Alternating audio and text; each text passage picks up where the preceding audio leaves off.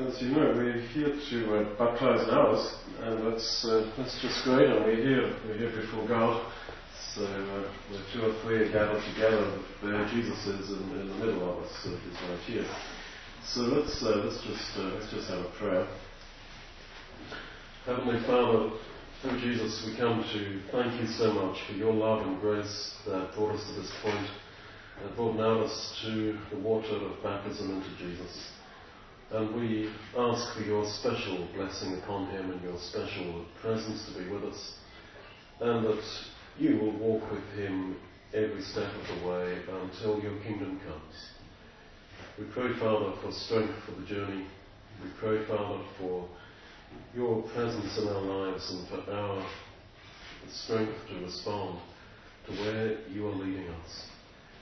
And Father, we thank you for your Son for his death and resurrection. And Lord Jesus, we salute you for your perfection, that you, who had our nature, were all the same perfect and overcame in every point wherein we failed. We thank you that a man can now connect himself with you in this way. Please hear our prayer in the name of Jesus. Amen. So I'd like to read from Romans chapter 6. And uh,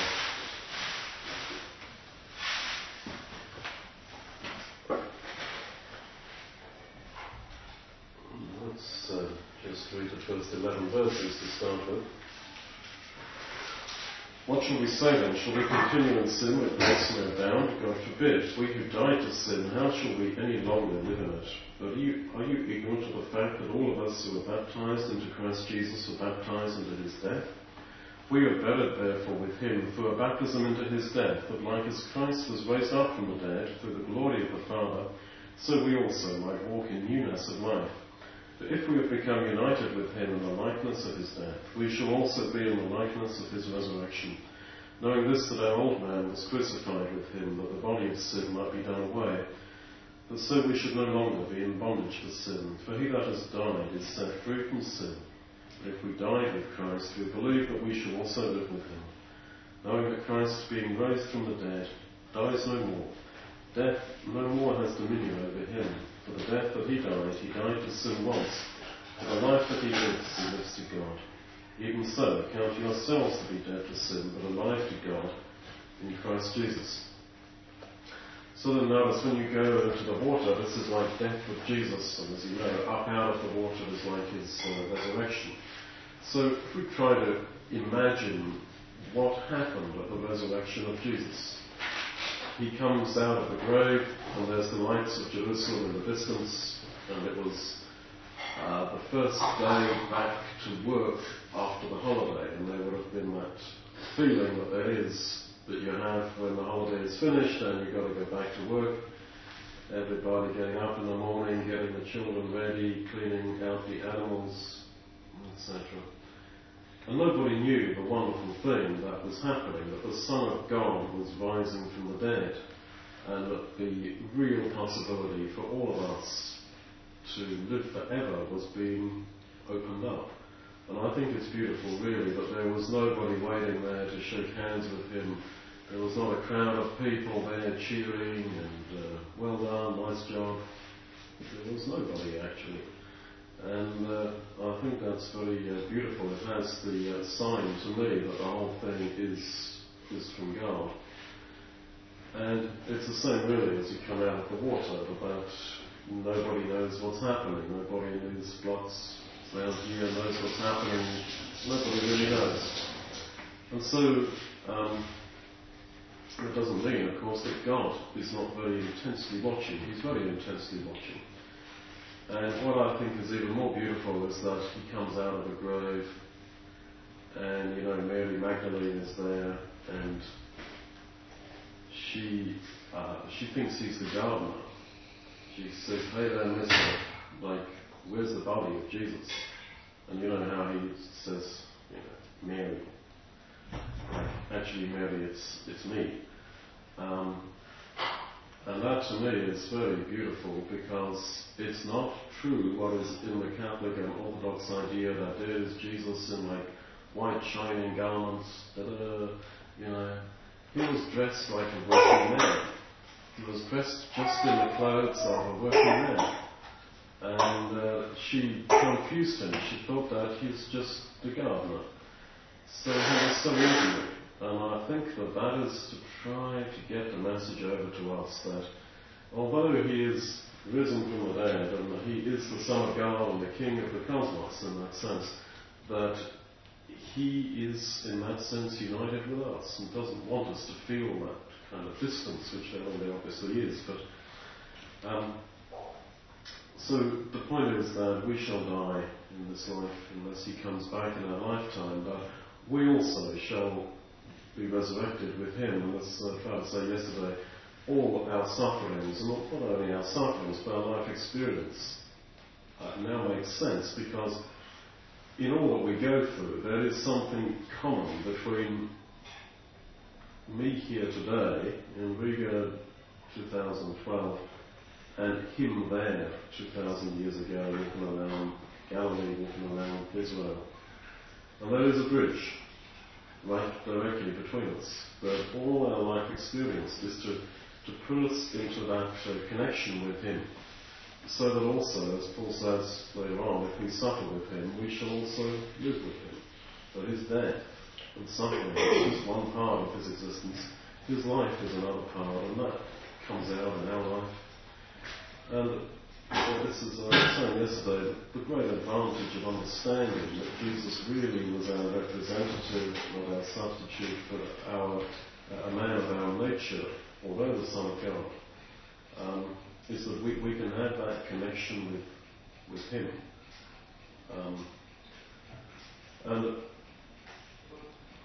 of course, you believe, and we all believe, that He existed, but you do have to just keep bringing yourself back to it each each day really that all this really happened.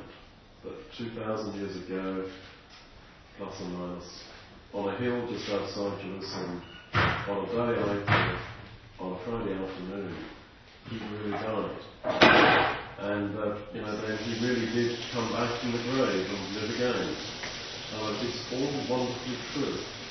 And that really, he who had our nature, he who looked like you and me, really was the Son of God.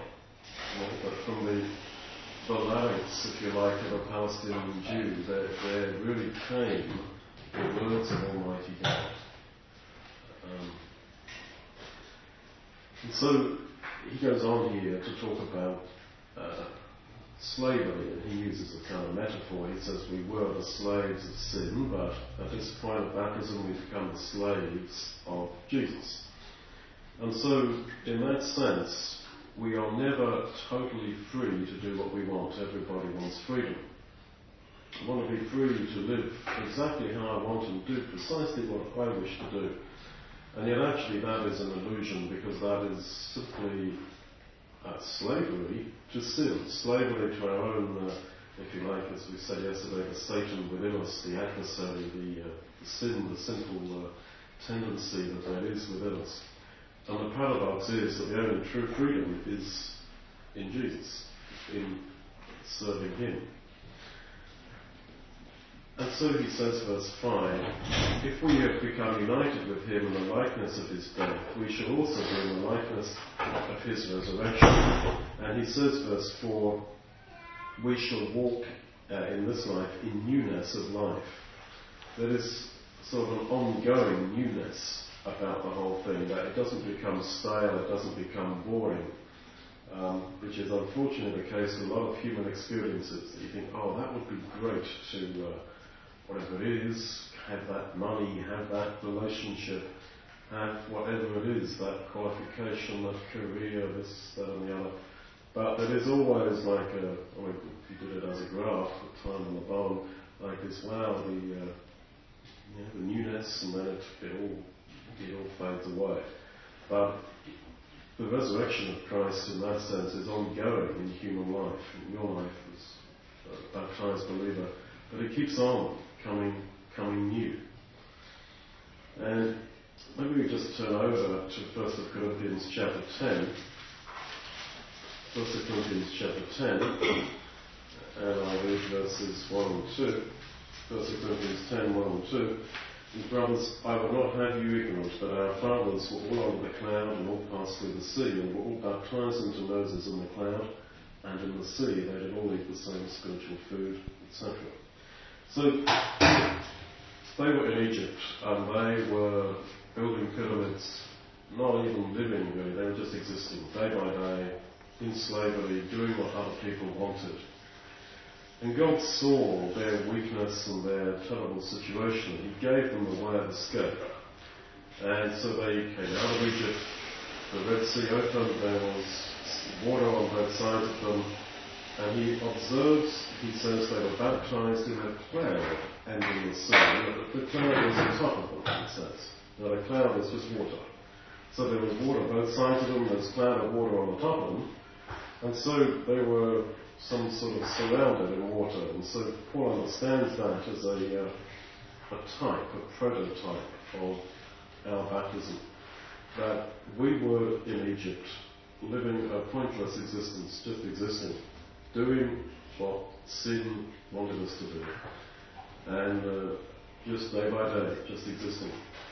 And God saw the tragedy of the life that is lived like that in your life uh, and the lives of us here. And He gave us that way out. And we went through, we go through the, the water, is your Red Sea here. And yet when they came out of it, they didn't come immediately into Canaan, into the promised land. They came actually into a terrible place. They came into a desert. And soon they were complaining that there's nothing to eat, there's nothing to drink. And God gave them manna uh, the bread that appeared every day. And in John 6, Jesus seems to interpret that manna, that bread from heaven, as his word. And I really do encourage you to read the Bible daily. I know you do this, but I just encourage all of us to keep doing it. Because that is spiritual uh, food uh, in the desert. Because as you know, you know very, very well, uh, in fact, that this desert, this, this world is in spiritual sense like a desert, like a wilderness. there is no water, there is no, um, there's no spirituality out there at all. And we're just walking through that desert. And of course, they wanted sometimes the people of Israel to go back to Egypt, go back to the world. And we also, you know, will have that temptation sometimes to uh, to go back. Um, believe it or not, but we, because the way is long and hard, and we, you know, they imagined how it was in Egypt, that the food is great and it was all wonderful there. Well, actually, it wasn't. They were in slavery and they were hungry and having a hard time.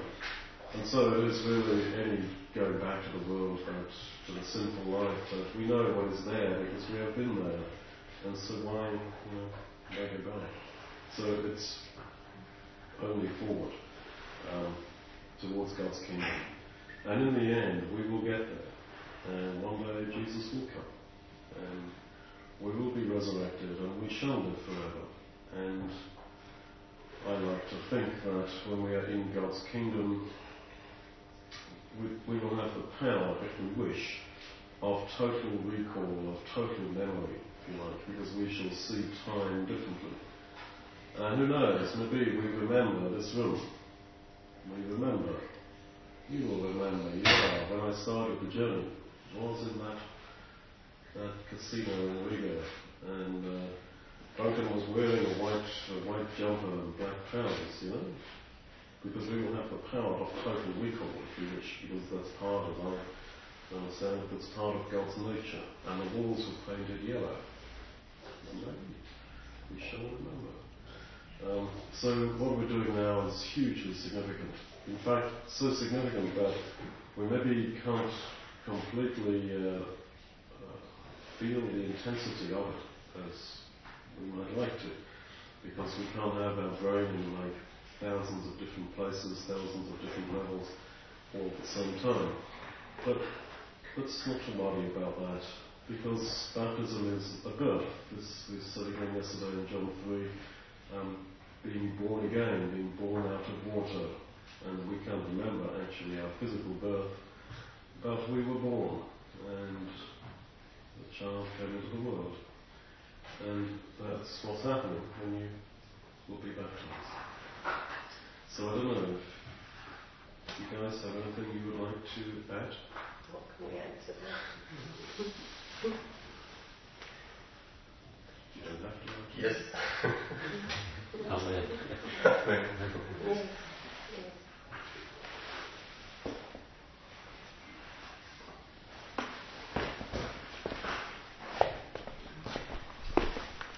You don't have to comb your hair. No. Oh, Vanessa was trying to comb her hair. Oh, it would be nice with the bath somehow. Yeah. Just get the backs of your heads. Do you want us to go over there?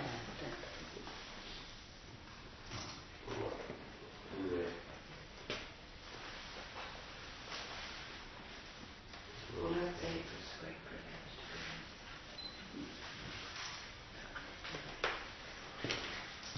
to be Okay. So you have anything to add? I just said it's a great privilege to be here. Heaven. Yeah, yeah. All the angels rejoice when one person comes.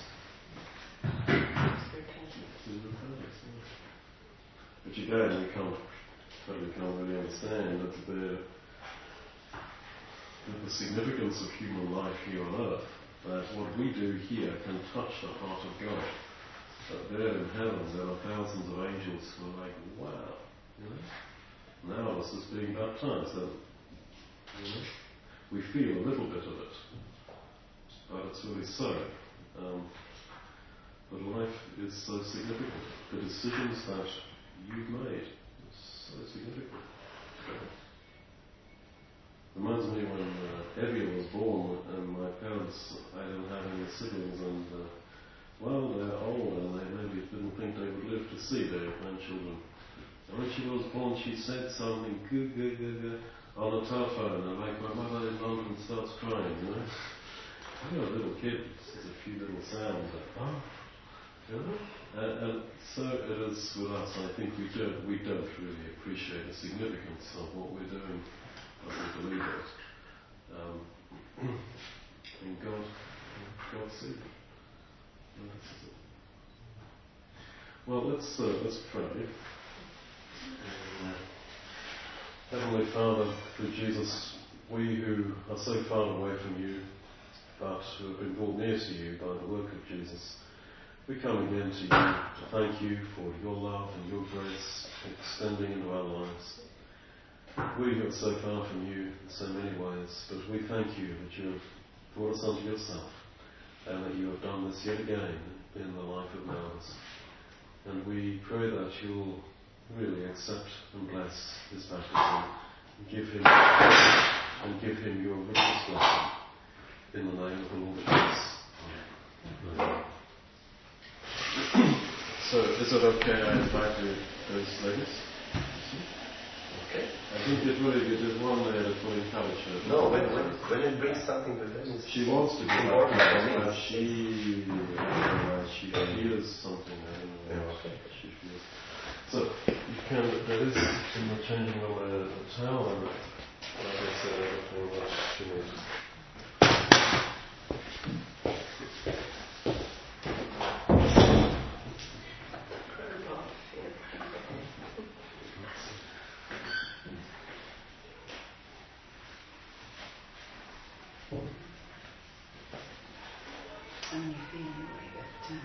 the walking with Jesus for some time.